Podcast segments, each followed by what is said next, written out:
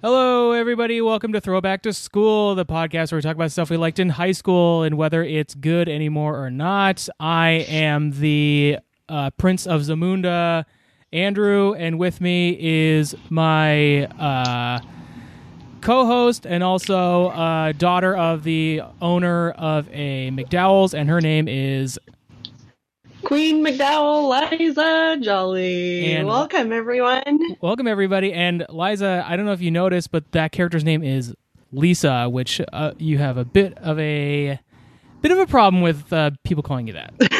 So I said that as I was like coming up with that in my head. I was like, I hope she doesn't get mad that I just almost referred to her as a Lisa, but. No, it's totally fine. I'd rather be a Lisa than a Liz. Sorry, Liz's of the world. Or Lizzie. I've had people call me Lizzie. Who would call you Lizzie? So far from mine. Dummies? I'm sorry. Dummies? Yeah.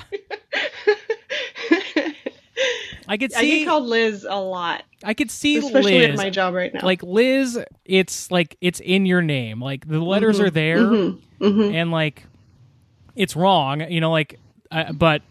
I see it. Lizzie, it feels like trying too hard the wrong way. Yeah, I'm trying to like come up with putting effort in the worst way possible. Yeah, I want to like form a connection here. I did this once where like somebody's name was two words, and I was like, what if I just call you this? And they're like, no, my name is this, and I was just like, okay, fair. And I was like, I knew it. Like in that moment, I was like trying to, you know, like bridge out a thing where it's like, hey, this could be fun. We could have this fun thing. And the person's like, no, this is my name. And I was like, fair. Cool. And so like, I'm walking away. Yep, I will never attempt that one again.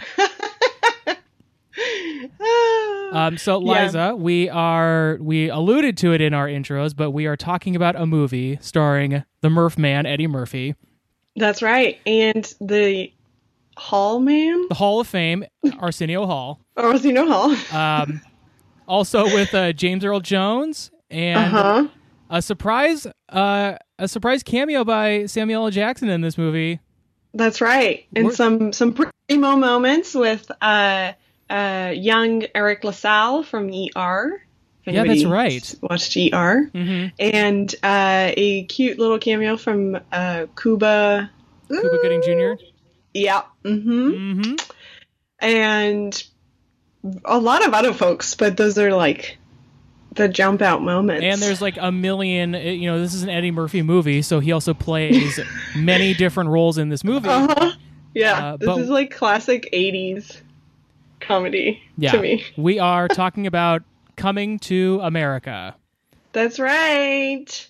Liza, this is one of your picks. This is something that I've never seen it before today. That's not true. It is true. I've never seen this movie before today. Oh my gosh, that makes me so happy. What year did this come out? Like 80? You know, I meant to look it up, but it's definitely 80s. It's wonderful. It's set in New York. For anybody who doesn't know, Coming to America is a movie about 1988. It's a comedy with Eddie Murphy playing the prince of a fictional African country called Zamunda, who turns 21 and is about to be arranged married or wed in an arranged way with someone, and decides to tell his parents that he doesn't think he's ready and wants to meet a woman that will arouse his brains as well as his loin. That's a quote. And his like right-hand man, bestie, servant. It's a weird combo of three things played by Arsenio Hall. The both of them convince the king and queen to send them to anywhere in the world that they want for 40 days to kind of like explore and then come back and he'll get married. And they choose to go live those 40 days in Queens, New York, America, the United States. Ah, thank you. I was wondering which country it would get to it, but thank you. and hilarity ensues. It certainly does. This is a romp. Yes, it's a fish out of water kind of story, I guess.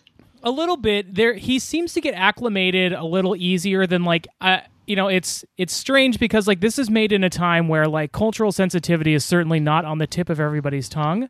Oh no, not at all. There are some moments in this movie that kind of teeter on insensitive, but I was very, very surprised how like low key this movie ends up being, and like the fact that like, you know, Eddie Murphy himself, I think, would not make a movie this subtle and low key today. And no, I think even like, yes, the lines he approaches and sometimes crosses are still much more tame than some of his even stand-up comedy or more recent comedy with like plain open homophobia or things like that. Right. So it has issues, but it has huge gems in it. And I totally grew up with this movie. This is a favorite of my family. My mom quotes, well, the French dub version, she quotes the movie constantly. It's a huge classic for us. I think just in general, my mom loves Eddie Murphy, and especially like 80s, 90s Eddie Murphy. So like Beverly Hills Cop and The Golden Child. Have you ever seen that? No. Oh my gosh, we have to do that one too. There's a lot of it I grew up with, and Coming to America is like a special piece of nostalgia for me. And I'm very surprised at how many people have never seen it. I thought of doing this for the podcast originally because I found out that Brian had maybe seen a couple scenes from it, but not actually like actively sat down to watch it either. So I'm really glad that you didn't either. Yeah. It's just one of those, I grew up liking Eddie Murphy, and for some reason this just I never came across it. And like, I do think that this is a cultural touchstone movie. As I'm watching it, there's so much like, so there's a Ludacris song called Coming to America that's mostly referencing this movie.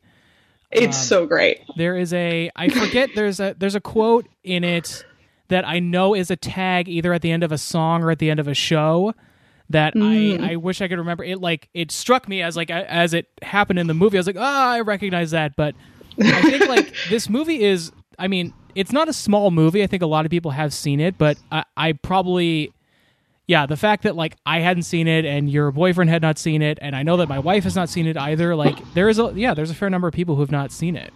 Mm-hmm. So the premise is the fish out of water, as in like a supposedly African immigrant like living in New York for 40 days. And there's also this whole kind of what's the trope of like sort of like Aladdin trope, or the like pretending to be something that you're not because you're afraid of like of your true person being like not, or your true status not being enough for the person you want to fall in love with. But so like this is a reverse Aladdin. Yeah, exactly. So he, as soon as he sets foot in New York, he tries to hide that he comes from like royal blood, like right, that he has money and that like literally has his own money with his face on it, like that he's just this fancy thing. He wants to live in like the poorest neighborhood. He wants to live in like the most rundown apartment. There's like, he just doesn't want any, he doesn't want his wealth or anything to like influence how people see him or perceive him. Right. So he ends up, of course, lying to the people he meets, especially the person that he falls in love with, Lisa McDowell, pretends to be like a goat herder and is like a student. He's just the whole lie is about him being a student here in the U.S. And anytime they kind of, there's these awkward, funny moments of him saying something that would maybe allude that he came from means, or maybe his best friend, Semmi, played by Arsenio Hall, will like slip up and say something, and then everybody in the room is like, what? Yeah. Then he'll just like turn it into this like, oh yeah, this isn't this customs here? Like he'll just try to like recoup into his own, like, snowballed lie, which is always funny. Yeah. It's very situational funny. So he gets a job in this, the whole trope of the McDowell thing, I think is just so freaking funny.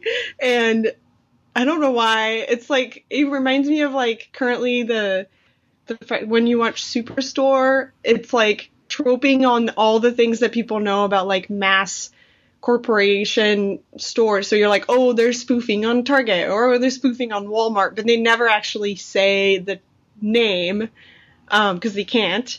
But then this one, it's a burger chain, like a fast food chain that has yellow arches or arcs. Yeah.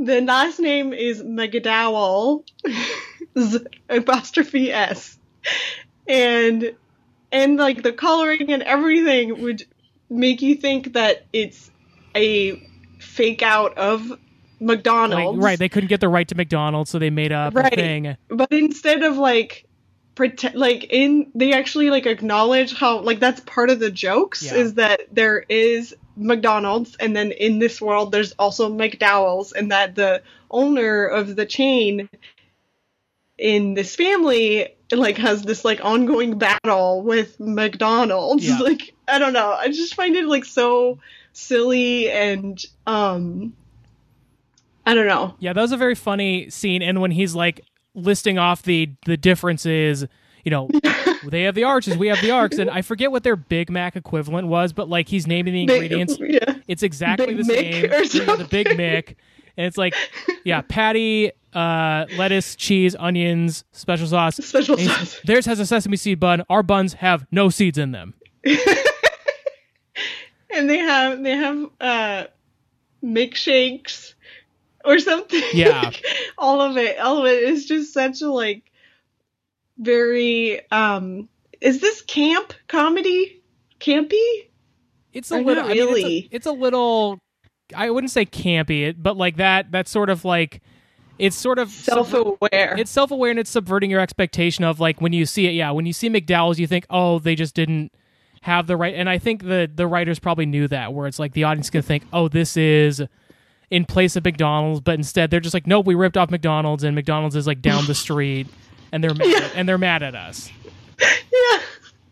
And it's just like so funny, the idea of like also like a mom, this is technically a mom and pop shop, like it's you know, it's owned by a family, and they maybe have one or two locations that are within their community, their neighborhood, and the idea of them being like a competition to the globally mass-produced McDonald's, like incorporation, like it's just like so berserk. It's also like it's very funny. Every time somebody comes to see Mr. McDowell, he asks, "Is it McDonald's?" You know, like somebody will call for him, or somebody shows up at the restaurant. Like they have spies or some shit. Like he's always on the lookout for McDonald's to either be suing him or to like come and like attack him or something. He's just that whole thing was very funny. Yeah, and then you get that one scene of him in the office, like secretly, not so secretly, looking through a McDonald's binder as if it was like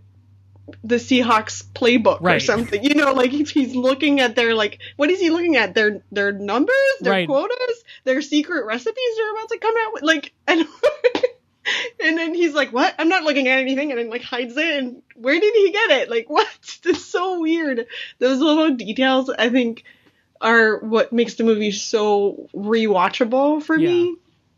I feel like I've seen this movie a million times, and almost every time I just like see a joke a different way, or like appreciate the details even more of this like one part or something like that. There's a lot of it I guess is situational comedy, and then a good chunk of it is also very like Eddie Murphy coming from Saturday Night Live vibe, like the whole like playing multiple characters, which is now so he and Arsenio Hall play cheesy. Multiple people, and like especially they have like a barber shop that's like right below their apartment that they both play multiple characters in. There's a rally, like black neighborhood rally or black week rally or something like that with like a pastor and a performer who are played by Eddie Murphy and Arsenio Hall. And the like that scene where they go to the community center and raise money for a park that they were trying to rebuild or something like that. The beginning has the neighborhood church priest or pastor who's like obnoxious and loud and like disgusting. Like he's very like makes really gross comments about the they're trying to raise money by doing like a pageant of ladies in bikinis. I don't know. That part was what you'd expect an Eddie Murphy character to be, was that that character. The other thing that this movie has, and I think does very well, is like there are romantic comedy scenes too between Eddie Murphy's character. I already forget the name. What is the name of his? It's Semmi and I'm blanking now. Hold on. Shoot, wait, Akeem, I have it right here. Akeem, yes. The scenes between Akeem and Lisa, I think, are filmed like they're filmed and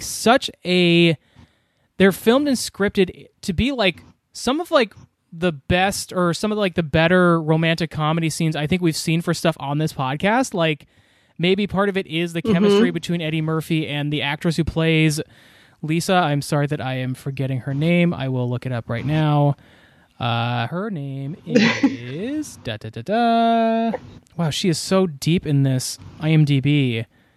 Yeah, the list is really weird. It looks like I think it's by appearance or something. So you get all the folks from that makes sense. She was also like in the Zamunda credits first. At the credits at the end too. Like that's not even like when they're showing and so as blah blah blah. Like her appearance in that, I feel like, was like later than her dad and later than her sister. Yeah. Shari Headley. Shari Headley. Yeah, yeah. Their chemistry, I thought, was great. And the scenes where they were like on dates and like going for walks and stuff, I thought were like truly cute and romantic. Yeah, yeah. You at no point are like thinking, like doubting the capacity for this relationship, right? Like from the get-go, like minute one, you're like already sold, and then it just keeps growing where you just want her to ditch Eric LaSalle as quickly as possible. Oh, man. This is one of those ditch the zero, get with the hero stories, and like he is such a zero in this movie, and like to the point where, you know, there's some movies where they script the boyfriend to be like sort of a doofus and like, you know, a jerk too, but like he hides it well enough. He's so bad at every moment of this movie that like there are parts where you're just like, how does she like him? Yeah. That was always my struggle with this part of it, is like she's so sweet and kind and calm and collected and like educated and overall like sweet, kind person, and then the idea of her even like starting to date this guy is very strange, because from the get-go you like they don't even wait that long to like they don't even start by showing him as a good person, and then he turns or some right. For some reason or another, he from the get-go is a dipshit. Like he's mean to folks that work in the McDowell's restaurant. He throws his shake at Eddie Murphy. He's like, hey, throw this away for me, and like his shake just lands on Eddie Murphy and like gets all over him, and like I screamed when I saw that. I was like, God. Who the fuck throws a milkshake? Like how stupid is that? Like how do you throw a totally not mean for it to explode everywhere, right? That I don't know. And then he has like all these different scenes where he like makes sure that people know that he comes from money, because he's like the son of this Soul Glow company that's like, also so silly to me because they make it sound like it's so huge, but you also know that it's, like, still a mom and pop owned company, yeah. But they're, like, big enough that they have, like, commercials and ads everywhere and, like, everybody uses their product or whatever. And he drives a fancy car, but then will also, like, not be generous at all. You have all these, like, little moments where he always makes the wrong decision, yeah. And you always know that he's the meanie, the bad guy or whatever. The first time we meet him is at that Black Awareness, not assembly, but that Black Awareness meeting, and, like, people are putting him on collection plates, and he just passes it over, like... Even though he comes from money and he likes to pay for expensive things, he doesn't give to the donation thing. No. And then, like, he throws the milkshake at Eddie Murphy. And then, like, when they go to a basketball game together, and he is he's being so insensitive to... Such a bigot. Yeah. And, like, you know, saying really racist stuff to Eddie Murphy that, like, it's just, like, at what point, like, what are his qualities that she likes? Yeah. It doesn't make any sense besides, like, the only backstory that I have always made in my mind is they must have known each other since they were a lot younger. Or, like, he only goes on dates with her dad and, like, by proxy of, like, her dad really, like maybe they've actually never met and, like, he's only he's only, like, bought stuff for her dad, and so her dad's like, he's really nice, I think you should take him out. And so, like, she's actually never been on... That's my theory. They've never been on a date, except the basketball game was their first real date. Mm-hmm. And that's why when later, spoiler alert, when he announces that he has proposed to her without proposing to her... that whole thing is terrible. That scene was so shocking to me. They're having a party at the dad's house. Uh-huh. And he just goes and I think he either makes his intentions known or he lies to her dad and says, hey, I proposed to your daughter. And she said yes. And so her dad then announces to everybody that he proposed. And I was just like, what the, how, in what world would you ever think this is the move? Yeah, that's exactly what Brian said when we watched it. He was like, why would you think that that's a good thing to do? Because as soon as she gets obviously, like, offended and mad right away, and he goes to her like, isn't this a great idea? Like, isn't this a great announcement to you, the person who apparently got engaged? Like, well, he also it's like, you never actually asked. Or he had that conversation with Eddie Murphy right before that, where he says to Akeem, you know, women like it when you take charge, and and, you know, like, and so for him that meant, like, I'll decide her entire future for her right now, in front of her family and all of the family friends. Yeah, it was such a psychopath move. Yeah, so, like, here's what I'll do, not just like I'll propose to you. Like, it's also like it would be insane for him to propose to her in front of everybody without, like, even consulting her. Like, hey, is getting married a thing for you? Like, do you see yourself wanting to get married? The fact that, like, not just to propose in front of everybody, where, like, it would be so cruel for her to say no, but to just say, we got engaged, surprise to you as well, the person who's getting engaged to me, is, like, it's so weird, nuts. Yeah, like, it's already... And maybe I come from, like, the opposite spectrum, where I'm like, already, like, a proposal out of the blue without having, like, some kind of preemptive talk with the other person seems so strange to begin with. But then and especially in public with, like, other people and then your family members there, like, that just sounds odd to me. But then on top of that, you add the layer that there was not even, like, any kind of preemptive talk or an actual proposal. It's, like, already moving to the engage. Basically, he turned it into an engagement party when, like, there wasn't a proposal. Right. Like, it's so bananas. And the idea that she'd be like, yeah, okay, this is exactly what I want. Like, what? Do you even know that person? That's the behavior of the ex-boyfriend in a horror movie who, like, can't let it go that they've broken up. And so he shows up and proposes in, like, a different setting where it's just like, it's totally wackadoo that they would even be there, let alone propose. Like, it's gonna fix all the issues, especially the part where they're broken up. Right. Sorry that I am a psychopath and I killed your cat, but I'll propose to you And everything will be better. Yeah, the reason that we broke up is that you know I killed your cat, but if I propose to you, then you'll actually forgive me. It was so nuts. But like, yeah, ugh. It's just very. That was pretty intense. Yeah. And then he essentially disappears for the rest of the movie, except for like one or two more appearances after that. Like, yeah, and then there's the whole like awkward situation of like very almost like sitcom-esque, where the king and queen and their like immediate like servants show up because Semmi requests for more money, which worries them. So then they just arrive in New York, there's this like ramped up, like the whole movie is like funny and like romantic comedy scenes, and then there's like a 20-minute towards the end that just like ramps up really quickly, and you get all these like, it's this like comedic chase of moments. I don't know how you describe that. Like the whole, when they're at the dad's house, McDowell's. Yeah. And the dad knows that Akeem is a prince. Lisa still doesn't know. The sister, Lisa's sister, still thinks that Semmi is the prince. Yeah. And then the parents show up while both Lisa and Akeem are like not in the house, and it's just like this chase of back and forth, and the McDowell dad like running, and there's even the like ramped up music, like it's almost like so slapsticky almost. It's almost like in Scooby-Doo when like they're mm-hmm. like the ghost is chasing them, and they're going through like a hall, like there's a hallway with like 8 doors, and they're going through each door, and like.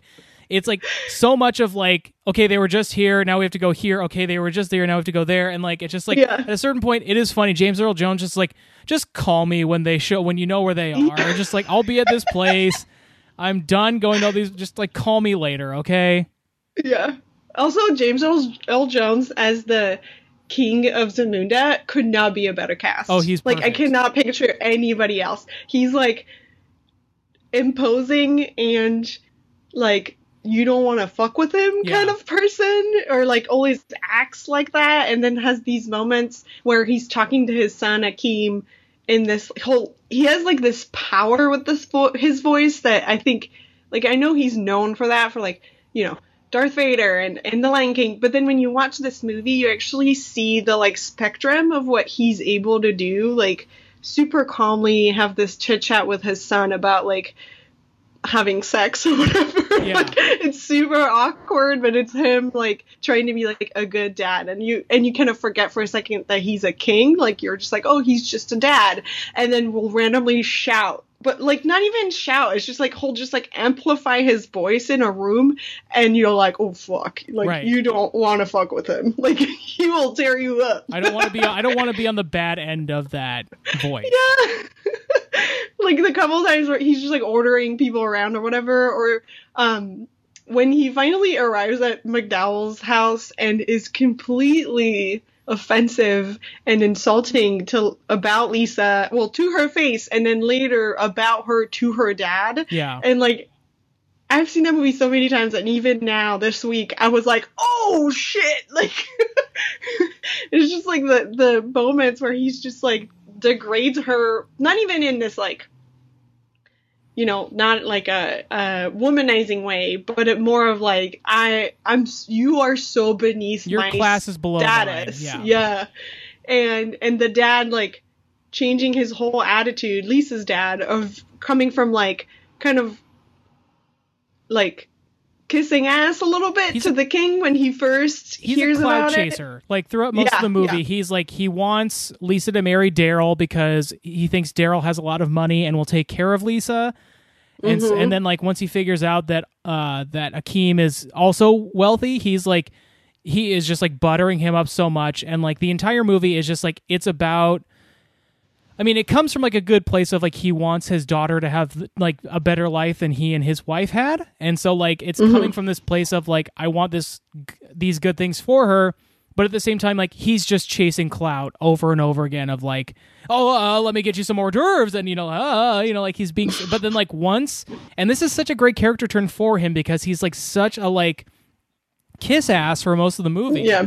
As soon as James Earl Jones insults his daughter, then he's just like, hang on a sec.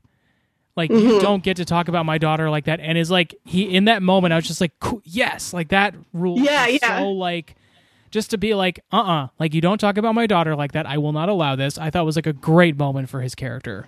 Yeah, yeah. No, it's a great turnaround. And the fact that the king is just ready to, he's like, I'll write you a check, $1 million, $2 yeah. $1 million. And he's like, no, man, no money. Stop talking about my daughter like that and leave my house right now. Yeah. Like, it's so good.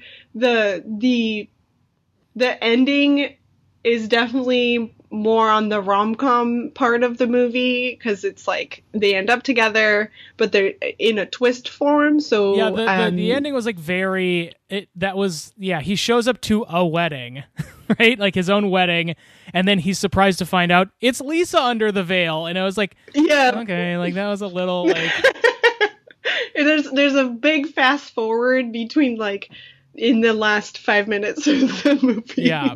It's kind of, yeah, it feels like there might have been an extended cut there that they just like shortened for, they ran out of time. It was just like, we should keep, because like the movie clocks in at like 1:58. It was almost like, we have to keep this under 2 hours. Under 2 hours. Like, yeah. We are at our capacity. We cannot. Yeah. When you think about it, they fit a lot. Like there's a lot going on with a lot of characters. Yeah. Well, and, you know, half of the characters are played by two actors, but, you know, right. There's just a lot going on and a lot of like twists and, you know, things happening at various locations. And then the scene in the metro or in the subway before the very end where they get married in Zamunda, and you think that they're not going to be together because Eddie Murphy chases Lisa into the subway, and he declares to the whole car in the subway that like he's ready to just give up everything that is royally that he grew up with just to be with her, and she's just like, no, this is uncomfortable, like I'm not gonna do that, and then like leaves. And so you think that's the end of the movie, and then it just turns into them with a surprise wedding in Zamunda. Right. It's very like over the top, bananas, and like the amount of people at the wedding is bananas. And then like her dad, like, you know, like they show the king and the queen and they're both like, we knew, and they're like giving him a thumbs up, and then like her dad just kind of like peeks his head into like frame. Yeah. And it's like, me too. I was like, yeah. it was a little like that scene was especially slapsticky in like a movie that like sort of avoided like majority of like slapsticky moments. Like it's, you know, it's a comedy, it has its moments, but like that was one where it's just like, am I watching a different movie for like 2 minutes? And like, not that it wasn't like a bad way to end the movie, but it was just like that whole, like, you're right. Like the whole, everything coming together in that way, it felt like they had like probably like a whole 20-minute thing, but they cut for time. It was ended up being more like 5. Yeah. And, you know, which is fine. Like this is like I said, clocks in at about 1:58. So like it doesn't overstay its welcome at all. But the ending is, yeah, it's very slapdash and like a mad capper of like, wow, a lot happens there. Yeah. Yeah. Which it's just like to cherry on top of a very fun film. Yeah. The couple times that are cringy, and were probably cringy when I watched it as a younger person, but now it is very obvious cringe, I guess, or of just a reflection of the 80s and especially of like comedy in the 80s, and comedy made by Eddie Murphy, because I mean most of the movie is definitely like his sense of humor and his like penmanship, like you recognize his tone. There's quite a few scenes are pretty like sexist, honestly. And the whole situation with one of the characters in the barber shop, so there's 4 of them, and Two of them are played by Eddie Murphy. One of them is played by Arsenio Hall. And then a fourth person in the barbershop is another actor. Dang. It's so weird because, like, you would think, like, the whole point of that comedy, of that entire situation, and, like, every time they go in the barbershop, you would think, like, the joke is that everyone in the room is either Eddie Murphy or Arsenio Hall. But then you have that one extra dude. It's just, like, funny. It's one of the two white people in the movie. There's Louie Anderson, who works at McDowell's with Eddie Murphy and Arsenio Hall. Mm-hmm. And then there's just the weird Jewish guy in the barbershop who makes comments. Yeah, which is played by Eddie Murphy. The Jewish guy is? Yeah. Really? Yeah. That's the part that's extra cringy, because it's like, I don't know how appropriate this is. Yeah, that's a little, that's Eddie, yeah, that's a... Like, he wouldn't be able to do it now. It's an Eddie Murphy comedy, no, so... Yeah.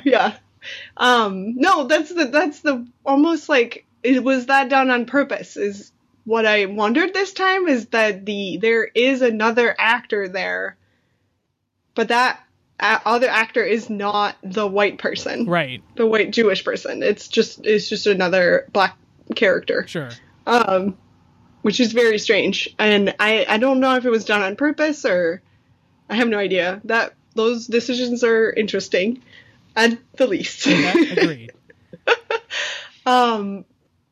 But besides those cringy moments, one of my favorite scenes is when at the beginning they go to bars in Queens to try to meet women, and it just makes me laugh, belly laugh the entire time. It's this back-to-back shots of Eddie Murphy and Arsenio Hall on one end of the table, and it's a speed dating moment where it's just shots after shots of them talking to these women. They're all just bananas, caricatures and characters. They're just ridiculous, and some of them are scary because they're playing with fire, and It makes me laugh every freaking time. It's too good.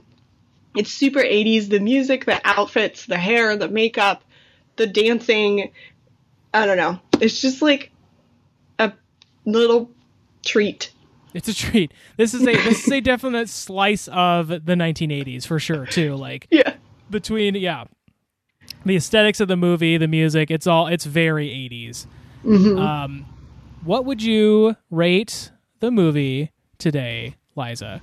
Coming to America, out of 5 McDonald binders. Out of 5 McDonald binders filled with data secrets and secret recipes, mm-hmm. I would give it... I want to give it a 15 out of 5. Wow. It's just it broke the scale. I just feel so, this movie makes me happy every time I watch it. It makes me very nostalgic. This time I was so appreciative of the set piecing, or the costumes, and just everything. It's just, they've put so much effort, and it's pretty high quality. Mm-hmm. It seems like a pretty high budget, especially for the 80s, and there are problematic moments for sure. So I should probably give it a 4, but in my heart it's a 15. Okay. How about you? First viewing, I think I would also give it a 4 out of 5. Wow. I agree with you. There's some problematic stuff, but honestly, not as much as I was expecting from a mm-hmm. Eddie Murphy 80s comedy movie. And especially, so the director, John Landis, has done some other good movies, but a white director of a primarily black story, just there's always room for problematic things to occur. And in terms of, the character, the character of Daryl, makes a lot of culturally insensitive jokes and remarks about Eddie Murphy being from Zamunda and from Africa. Yeah. Yeah. But, he is never the good guy. He's always not that that's an excuse for making comments like that, but he's the villain of every scene that he's in. Right, which I think I read it as the point is to show that it is bigoted and problematic to even attempt to sing things like that to people, because he's the bad guy of the movie. He's the bad boyfriend. Yeah. So, I think I was expecting to be more offended by the movie, and that's not to say anything about your taste, Liza. I know that you really like this movie, so it's not like. I bet Liza likes this. Oh, no, I know. You always prepare for me to show you offensive. Yeah, I was like, okay, what am I in for with this movie Liza likes? Ugh. No, I just like... Gosh, you would have been so patient 2 years of this podcast. Jeez. Just waiting.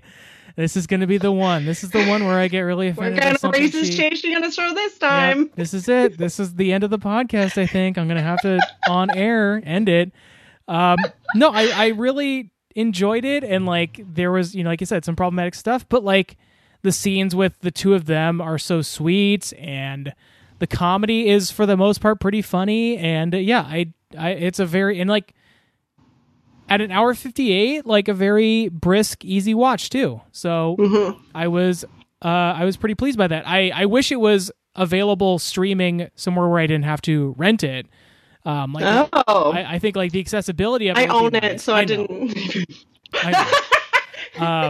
But it, and that's a nitpick. That's not the movie's fault. Sure. But if this were on a Netflix or Prime or something, I'd be like, please, everybody should go see this because it's a treat. Yeah. Oh, I'm so glad you liked it. I had no idea you had never seen it before. Yeah. So I'm really glad that worked out. Did you know that there is rumors / I guess confirmed rumors that they're making a second one? Really? It was supposed to be released. It's expected to be released December of this year, 2020, which I don't know with everything that's going on. I don't know if that will happen, but it's called Coming to America. Is it the same cast? It has Eddie Murphy, Arsenio Hall. Looks like there's some young folks that would be new to this movie. There's someone named Jermaine Fowler. I don't know who he is. Uh-huh. Leslie Jones. Oh, shit. Looks like Shari Headley is coming back for it, as well as John Amos. That's Mr. McDowell. Tracy Morgan, Wesley Snipes, James Earl Jones. Paul Bates is the... kind of right-hand man to the king, the big guy with the hat that sings at the beginning. Looks like Louie Anderson is supposed to be there. Vanessa Bell Calloway, I think she's one of the pedo girls. I forget now. Rick Ross as himself. Okay. Wow. The list keeps on giving. Honestly, there's just so many folks in here. This is really exciting. I don't know what the heck the story would be about, though. It loops itself pretty close, right? It doesn't. Yeah, it doesn't call for a sequel at the end at all. But let's see the synopsis on. Yeah, me too. The synopsis on IMDb says Akeem learns he has a long lost son in the United States and must return to America to meet the unlikely heir to the throne of Zamunda, a sequel to the 1988 comedy Coming to America. Do you think that because he doesn't fool around with any other women in the not movie, on screen? So, do you think that between movies, I guess we're just speculating on sequel now. Do you think that him and Lisa get divorced, or what do you think happens? Yeah, I think that's a great guess. I think. Either that, or they're gonna say before, he actually goes on a, one night stand with one of the ladies from the bar. I don't know, right? Because they don't show that the beginning of them arriving in Queens. They don't really show that on screen at all. Yeah, they don't show him even having a passing interest in any other woman except when he meets Lisa. So it'd be, yeah. I mean, I guess they could do it, but just it seems like a strange... Having just watched it today, just seems like it'd be a strange turn for the character to have. And not that, he didn't get off the plane and saw Lisa, and he's like, that's the woman I'm going to marry. And then, sure, but the whole time it's none of the women he meets, even at the bar or before, are they're never a twinkle in his eye. They're either like, yeah, they're just not working out for him. And one of the more commendable things about him as a character in the movie is that he is one of the only male characters who seems to have any sort of passing fancy in like what the women want. Yeah, or what they think, like interested in how they think and what they think about and like their intellect. So it'd be versus everybody. It feels like it'd be a strange. Everybody else around him are just anybody. It feels like it'd be a strange turn for his character to then like go from like, should we be more concerned about what women are thinking and what women want out of a relationship, and then like have a one night stand with some person he's never met before? I don't know. No, I don't think that would be very, I guess, canon. Yeah. But maybe they do get divorced and then he goes back to the U.S. or like, I don't know if they're going to say, oh, they got married in Zamunda, but actually lived in the U.S. or I don't know. Right. I guess we'll have to see. We'll have to find out. Liza, are you ready for the surprise prize? I think so. Cool. All right. Yes, go ahead. Okay, Liza, the surprise prize for today. Ah, listen to that flute from Fernando. Wow. Thank you, Fernando. Ooh. Fernando, love you. The surprise prize is a question from me to you. Uh-oh. So, Liza, we just watched a movie that has to do with essentially not immigrating to America, but sort of learning about America and the culture shock, some of the culture shock of coming here and all that. You yourself grew up in France and did come to America. Mm-hmm. Literally coming to America. And Liza, what was the biggest culture shock to you from living in France to then living in America? Wow. That's a great question. Thank you. I think I'm sure there's more than one. Well, the first thing I'm thinking of is when I moved here full time, because I had been coming here since I was a kid, right? So not everything was like, a lot of things were very familiar to me by the time I moved here. But one thing that definitely I had never experienced and wouldn't have been able to know what it would be like until I did it was go to school here. Uh-huh. And I went straight from, finished all of my schooling through high school in France, and then my first schooling in the U.S. was community college. So it's like a big difference, because first it's like the difference between high school and college in general is pretty big. And going from like just the system and the parameters and the expectations of French high school to those things here, I think was probably the steepest learning curve for me.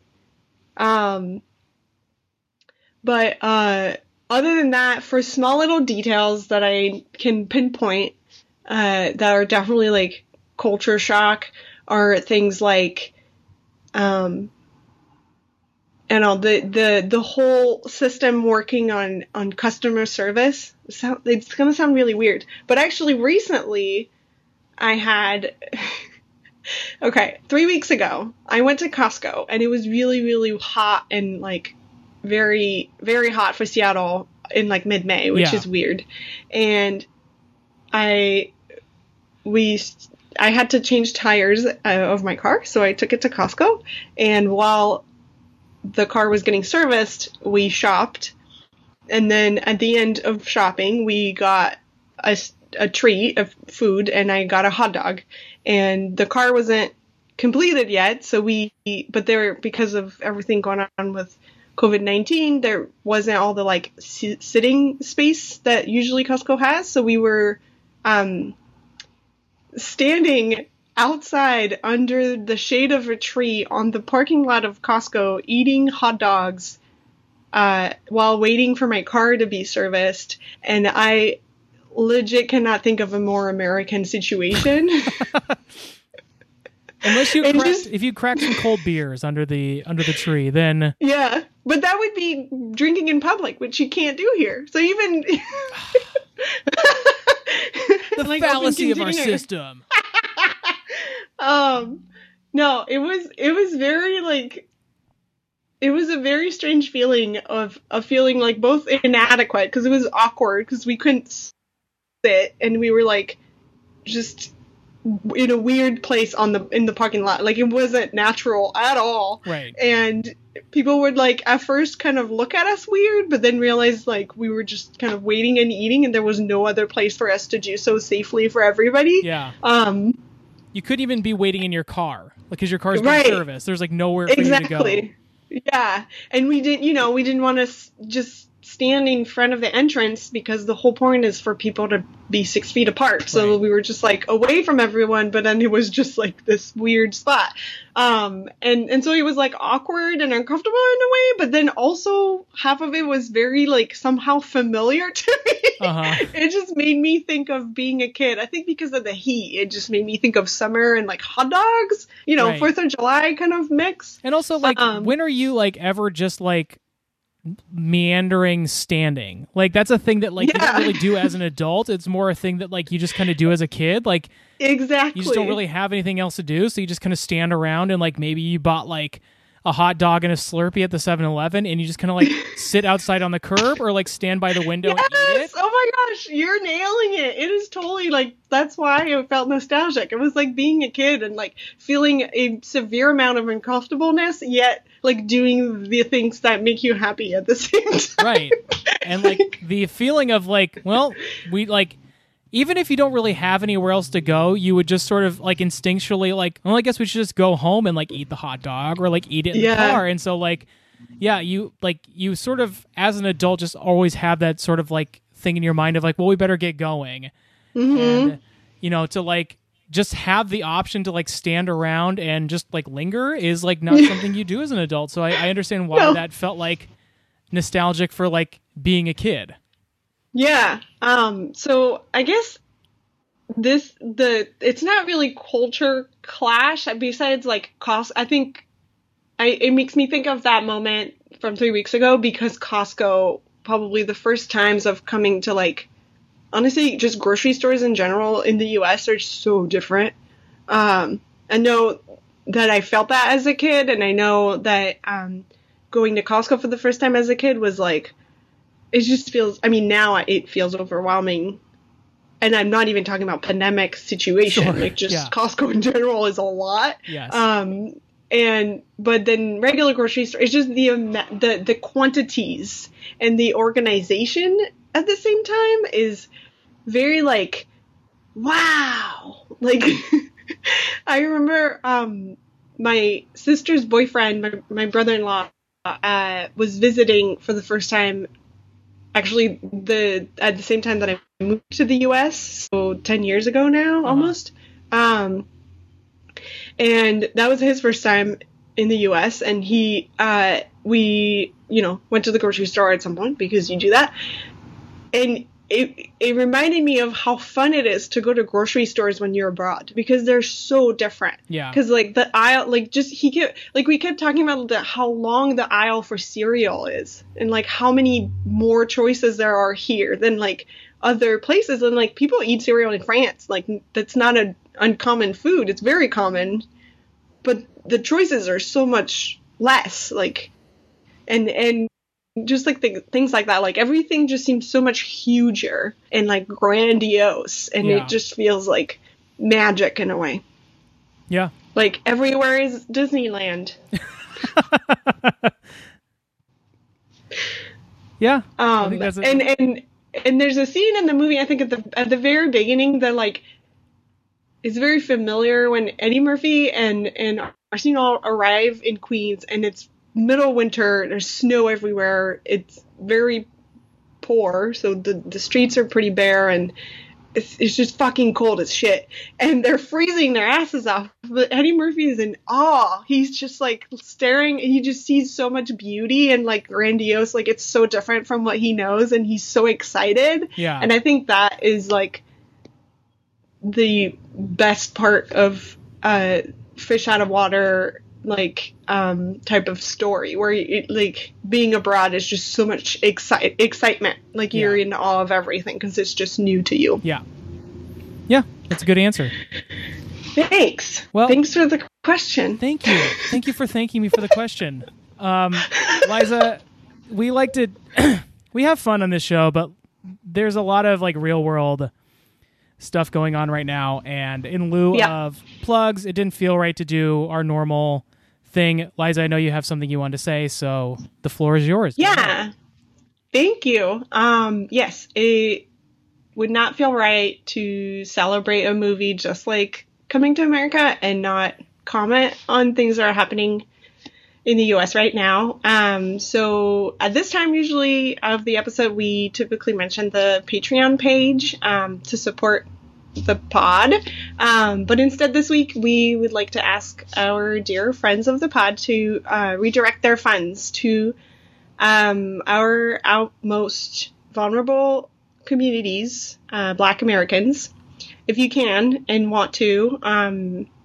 I hope you want to, but if you can, please send your donations to, and they can be small, medium, large donations. They always say that anything can help, especially if any of the big and small organizations are having any matching campaigns right now. Anything can help. You can donate to your local Black Lives Matter chapter. I know we have one in Seattle. I think most big cities have their own chapter, or you can donate to the national one. I don't think there's a bad way to donate at this point. No. Almost like some of the Black Lives Matter chapters have current bailout fund campaigns for the protesters that are being detained. And there's other organizations you can donate to, like Black Visions Collective, which is a Black, queer, and trans organization committed to dismantle our oppressive system. Another good one is the Freedom Funds or the Minnesota Freedom Fund. I believe there's other freedom funds out there, but that's the big main one to donate to right now, at least. They are paying or helping to pay the criminal bails and immigration bonds for protesters being detained right now. These are just a few. If you have other ones that you want to share or you want to donate to that are not mentioned, please share with us. You can share on Instagram and Facebook, either via a message or on a comment. The more the merrier at this point. If you cannot afford to donate, that's totally fair. The other things you can do are follow and share their social media accounts. And most of all, you can always humble yourself enough to listen to other people's pain. That's all I wanted to say. Thank you for listening to this episode. I really hope you check out Coming to America if you need to celebrate Black culture, or you just need a big L belly laugh right now. Yeah. Well said. Thank you, everyone, for listening, and we will talk to you again soon. See you tomorrow. Yes. See you tomorrow. Bye.